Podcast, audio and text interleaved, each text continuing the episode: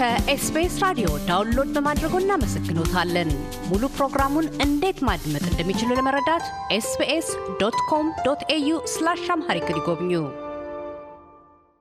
ከለውጥ ናፋቂ ህይወቴ መጽሐፍ ደራሲ አበራ የማነአብ ጋር ቀደም ባለው ክፍል በየካቲት 66ቱ አብዮት የመኢሶን ሚና የመኢሶንና የደርግ ፖለቲካዊ ፍቺዎችንና የስደት ህይወትን ከሶማሊያ እስከ አሜሪካ አንስተናል። የቀጣዩ ክፍል መሻገሪያችን ወደ አዲስ አበባው የሰላም ጉባኤ እንደምን እንደመጡና ከጊዮን የሰላም ጉባኤ አዳራሽ ይልቅ ወደ ዘብጥያ እንደምን እንዳመሩ ነው። እንዲህ ያስረዳሉ። የሰላምና እርቅ ጉባኤው ጊዮን ሆቴል የተደረገው በታህሳስ ወር ሰማንያ ስድስት ዓመተ ምህረት የተካሄደው ጉባኤ እኛ ራሳችን አዘጋጆች ነን። ይህም ጉባኤ እንዲደረግ የተወሰነው በሚያዝያ ወር ሰማንያ አምስት ዓመተ ምህረት ፓሪስ ላይ በተደረገ ስብሰባ ነው። ፓሪስ ላይ የተደረገው ስብሰባ በዋናነት ዝግጅቱን ያካሄድነውና የተሳተፍነው በዋናነት መኢሶን፣ ኢሃፓ፣ ህብረ ህዝብ፣ የአፋር ነፃ አውጪ ድርጅት፣ ትግራይ ትግርኝ የሚል ድርጅት አምስት ድርጅቶች አንድነት ሆነን ስንነጋገር በሀገር ውስጥ በወቅቱ በመደራጀት ላይ ለነበሩት ተደራጅተዋል። በእውነቱ ገና በጣም በተጠናከረ መልክ አልነበረም እንጂ ለመሀድና ለደቡብ ህዝቦች ግብዣ አቀረብን። ደቡብ ህዝቦች ከሀገር ቤት ሰው በመላክ ፋንታ እዚሁ አውሮፓ የነበረ ሰው ወከሉ። እሱ ጨምረን በመሀድ በኩል ስላላመቻቸው ግን በሀሳቡ ድጋፋቸውን በመግለጽ መልእክት ላኩ ለፓሪስ ጉባኤ። በዚህ መሰረት የፓሪስ ጉባኤ ሲጠናቀቅ ምን ብሎ ወሰነ? አይ እንግዲያው ሁሉም በተገኘበት በሀገር ቤት ስብሰባ እናካሄዳለን። ይህንን ሀገር ቤት ካሉት ከደቡብ ህብረትም ከማዕድም ጋር ተባብረን እናዘጋጅ ስብሰባውን የሚል ውሳኔ በማሳለፉ ዝግጅት ተጀመረ።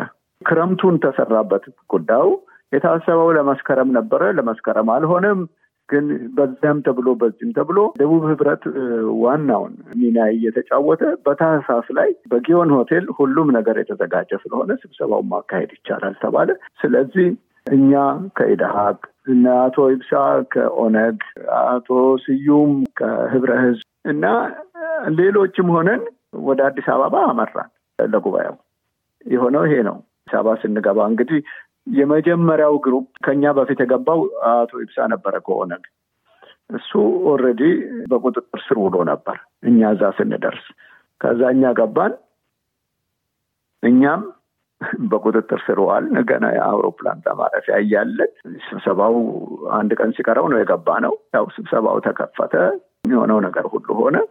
እኛ እስር ቤት እያለን ብዙ የተወሳሰቡ ነገሮች ተደርገዋል። ብቻ ዞሮ ዞሮ እኛ እስር ቤት ሆነን ስብሰባው ተካሄደ እና ተጠናቀቀ። ከዛ በኋላ አንድ ወር ተኩል ያህል ገደማ ቆይተን ወዲያው ወዲያው ነው እንጂ ወዲያውኑ ክስ ተመሰረተ በእኛ ላይ። አንድ ወር ተኩል ያህል ቆይተን የተወሰነ ድርድር ከተደረገ በኋላ ከአቶ መለስ ጋራ ከኔ በቀር የቀሩት የእኛ ልዑካን የኢድሀቅ ልዑካን ሁሉ እና የመድህን ልዑክ ሁሉም ተፈቱ። እኔ ብቻ ቀረው። የሆነው ይሄ ነው። እኔ ከቀረው በኋላ ደግሞ እንደገና አዲስ ክስ ተመሰረተ። ግን ክሱ በመሰረቱ ያው የድሮውን ክስ እንደ አዲስ አድርገው አቀረቡ እና ቀጠለ ክርክሩ እና ሚያዚያ ወር ድረስ ቀጠለ እና በሚያዚያ ሰማንያ ስድስት ላይ ፍርድ ቤቱ ውሳኔ ሰጠ። ከፍተኛው ፍርድ ቤት ከፍተኛው ፍርድ ቤት በሰጠው ውሳኔ ምንም ማስረጃ የለም እና ዛሬውኑ ከእስር በነጻ ተለቋል የሚል በዛሬው ዕለት ይፈታ የሚል ማዘዣ ጽፎ የእኔ ጠበቃ ቤተሰብ ይዞ ማዘዣውን ወደ ወህኒ ቤት አደረሰ። በአጃቢዎች አማካኝነት ተመልሼ ወህኒ ቤት ስገባ የት ትሄዳለህ? እዚሁ ትቆያለህ ተባልኩ እና ከዛ በኋላ አራት ዓመት አቆዩ እስር ቤት ውስጥ ሳይከሱኝም ምንም ሳያረጉ። ይህንን አራት ዓመት ደግሞ ከአራቱ ዓመት ውስጥ ሁለቱን ዓመት በልማድ በተለምዶ ጨለማ ቤት የሚባል አለ። ማለትም ውስጡ መብራት ሳይኖረው ቀርቶ ሳይሆን አንዲት ትንሽ መብራት አለች፣ ግን ክፍሏ ጠባብ ነች። ከሌሎቹ ተለይታ የቆመች ቤት ነች እና ጥብቅ የሆነ ጥበቃ የሚደረግበት ውጭ የማይወጣበት እንደሌላው እስረኛ ቀን ቀን ውጭ ከቤት ወጥቶ ውጭ የማይዋልባት ልዩ ቁጥጥር የሚደረግባት ክፍል ነበረች እና ክፍሏ በጣም ጠባብ ነች። አራት በአምስት ገደማ ነች እንደማስታውሰው እና እዛች ውስጥ እስከ አስራ ሰባት ሰዎች ነበርን በአንድ ጊዜ። እዛ ሁለት ዓመት እዛ ቆየው። መጨረሻ ላይ ከአራት ዓመት በኋላ በጠቅላላው እንዲሁ ቆይቼ በመንግስት በኩል ውሳኔ ተደረገ እንድከሰስ እና አሁን ከደርግዎች ጋር ትከሰሳለህ ተብዬ ማዘዣ መጣብኝ ከነሱ ጋር ያን ጊዜ አወጡኝና ከጨለማ ቤት አለም በቃኝ አስገቡኝ። ታስረው አልቀሩም። ከዛም ወጥተው እንደገና ወደ ስደት ወደ አውሮፓ ሄደዋል። አሁንም በዛው ይገኛሉ። በዚህ ሁሉ ህይወት ውስጥ የቤተሰቦስ ጉዳይ ምን ይመስል ነበር?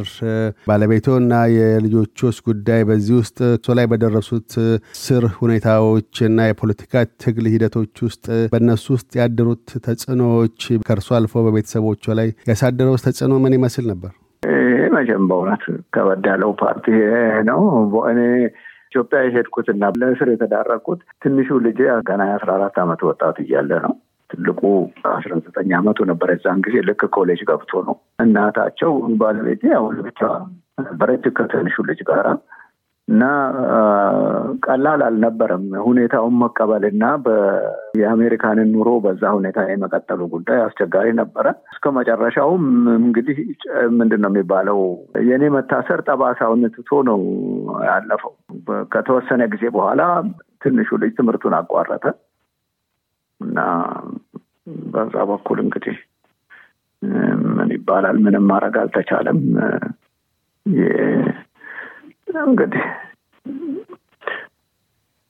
ያው በተለይ በዚህ በኩል የደረሰብኝ በደል ይሰማኛል በጣም። ከዛ በተረፈ እንግዲህ እኔ እንደምንም survive አድርጌ እዚህ ደርሻለሁ። ባለቤቴም ስራ ስለነበራት በመሰረቱ ምንም እንኳን ህይወት ቢከብዳትም ራሷን ችላ ለመኖር ችላለች። እርግጥ እሳቸውም የትግል ጓዶ ነበሩ።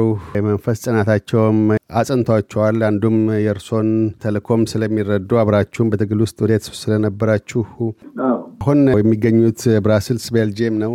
ከዚህ በኋላስ ቀደም ሲል እንዳነሱት መይሶን ይሄ ትግል ፍሬውን ለማየት ረጅም ጊዜ ይፈጃል የሚል እሳቤ በአእምሯችሁ ውስጥ አስቀምጧል። ኢትዮጵያ የፖለቲካ ህይወት ከ1966 አሁን 2015 ላይ ደርሶ ይገኛል። የእነዚህን ያለፉትን ዓመታት ህይወቶች በምን መልክ ያዩታል? አሁን በተለይ የደረሰችበትን ሌላ የለውጥ ጊዜ ተብሎ እንደገና አሁንም ወደ ሌላ ግጭት ውስጥ ተገብቶ በርካታ ደም መፋሰስ፣ የህይወት ጥፋቶች እየተከናወኑ ናቸው። አሁን ወደፊቷ ኢትዮጵያ ለደከሙላት፣ ብዙ ለታገሉላት ኢትዮጵያ ያሉት ተስፋና ምኞት ምንድን ነው? ስጋትስ አሎት? ከባድ ከባድ ጥያቄ ነው በእውነቱ። እኛ ቆምንላት ኢትዮጵያ በእውነቱ በአሁኑ ሰዓት በትልቅ ፈተና ውስጥ ነች ያለችው። በተከታታይ ከአብዮቱ በኋላ የሆኑት ነገሮች ጥሩ ነገሮች ያሉበት ቢሆንም ብዙ ደግሞ ጎጂ ነገሮችም አብረውት መጡ። በተለይ በመጀመሪያው በደርግ ዘመን በዴሞክራሲ እጦት መሰረት ለውጡ መሰረትና ይዞ ህዝባዊ ጥያቄዎችን አሟልቶ ወደፊት መሄድ ሲችል ያንን ባለማድረጉ በመሰረቱ ወያኔ ስልጣን ላይ በሚመጣበት ጊዜ የህዝብ ድጋፍ ስላጣ መንግስት ወደቀ እንጂ በወያኔ የትግል ብርታት አይደለም። በእኔ እምነት ደርግ የወደቀው እና በራሱ ስህተቶች እና ህዝብን በማስቀየሙ በማስከፋቱ ደግሞ ህዝብን የሀገሩ ባለቤት ባለማድረጉ በኋላ ላይ ወያኔዎቹ መጥተው ይህንን አሁን የምናየውን ሀገርን በክልል ሸንሽኖ ህዝብን እርስ በርስ አራርቆ የመግዛቱን ፈሊጥ እና ከዛም አልፈው ነባር የሆነውን የሀገሪቱን ታሪክና እሴት ሁሉ እያራከሱ እያጣጣሉ ህዝብና ህዝብን እንዲጋጭ በሚችሉት መንገድ ሁሉ እያስተማሩ እየሰበኩ በይፋ በአደባባይ ዛሬ በኢትዮጵያ ውስጥ በሚደንቅ ሁኔታ ባለፈው ሰላሳ ዓመት በተሰራ ስራ ወጣቱ ትውልድ እርስ በርሱ እንደማይተዋወቅ ያህል ሆነዋል። አንድ ቋንቋ እንኳን በጋራ አይናገርም። የማይግባባ ኢትዮጵያዊ ትውልድ ተፈጥሯል። ዛሬ እርስ በርሱ የኢትዮጵያ በትልቅ ችግር ላይ ነች ያለችው እና ይሄ ሆነ ተብሎ የተሰራ ስራ በመሆኑ የዚህ ከዚህም አልፎ እንግዲህ ያው በተግባር ደግሞ ሲተረጎም ይሄ እርስ በርስ ግጭት፣ ግድያ፣ መፈናቀል አገርህ አይደለም እየተባለ መጤ እየተባለ ሁለት አይነት ዜጋ ኢትዮጵያ ውስጥ ተፈጥሮ አገር በሰላም እንዳይኖር ህዝብ ከቦታ ቦታ ተዘዋውሮ እንዳይሰራ በገዛ ሀገሩ ነፃነቱን ተነፍጎ እኔ በእድሜ አይቸውም ሰምቸውም በማላውቀው ሁኔታ ከአንድ የኢትዮጵያ ክፍል ወደ ሌላው ለመዘዋወር የማይቻልበት እንደ ሌላ ሀገር ልክ ከሀገር ውጭ እንደሆነ ቦታ ተቆጥሮ እንደ ውጭ ዜጋ የሚታይበት ዘመን ላይ ደርሰን እንደገና ደግሞ ያ ሁሉ አንሷቸው ደግሞ ይሄውና በዚሁ ሰበብ ይሄ አሁን ከፍተኛ እልቂት ምንም ደረጃ እኔም ሆንኩ ጓደኞችም በማንም ከሌሎች ኢትዮጵያውያን ጋራ ከዚህ በፊት በነበረን ህይወት ይሆናል ብለን ያልገመት ነው አይነት እልቂት ኢትዮጵያ ውስጥ እየተፈጸመ ነው። በዚህም ምክንያት ሀገሪቷም ህልውና ጭምር ትልቅ አደጋ ላይ ነው ያለው። ከዚህ ጋር ተያይዞ ደግሞ ለመጀመሪያ ጊዜ የውጭ ኃይሎች ጣልቃ ገብነት ኢትዮጵያን ህልውና የኢትዮጵያን ብሔራዊ ነጻነት እጅግ አስጊ ደረጃ ላይ አድርሶታል እና ዛሬ ይህ ሁኔታ የት እንደሚሄድ መናገር በጣም ይከብዳል። ከኢትዮጵያውያን በኩል ግን አሁንም ከፍተኛ መስዋዕትነት እየተከፈለ ነው በሀገር ውስጥ። ለዚህ መስዋዕትነት ዋናው በር ከፋቾች እና ይህንን ሁሉ ችግር የፈጠረው ያው ህዝባዊ ወያኔ ሓርነት ትግራይ ወያኔ ነው። ከአሜሪካም ከአውሮፓም ለኢትዮጵያ መንግስት የሚደርሰው መልእክት የዛቻና የማስፈራሪያ ነው። በሰብአዊ እርዳታ የውጭ መንግስታት በኢትዮጵያ ላይ ከፍተኛ ጫና እያሳደሩ ነው። በአሁኑ ሰዓት ኢትዮጵያ በታሪኳ አይታ የማታውቀው አይነት ፈተና ውስጥ ነው ያለችው።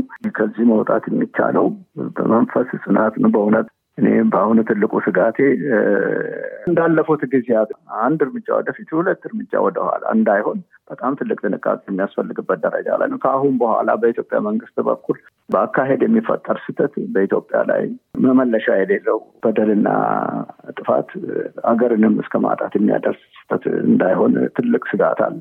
የለውጥ ናፋቂው ህይወቴ መጽሐፍ ደራሲ አበራ የማነአብ፣ ስለ ቃለ ምልልሱ እናመሰግናለን። አመሰግናለሁ። እያደመጡ የነበረው የ SBS አማርኛ ፕሮግራምን ነበር። የፕሮግራሙን ቀጥታ ስርጭት ሰኞና አርብ ምሽቶች ያድምጡ። እንዲሁም ድረገጻችንን በመጎብኘት on demand እና በ SBS mobile app ማድመጥ ይችላሉ። ድረገጻችንን SBS ዶት ኮም ዶት ኤዩ አምሃሪክን ይጎብኙ።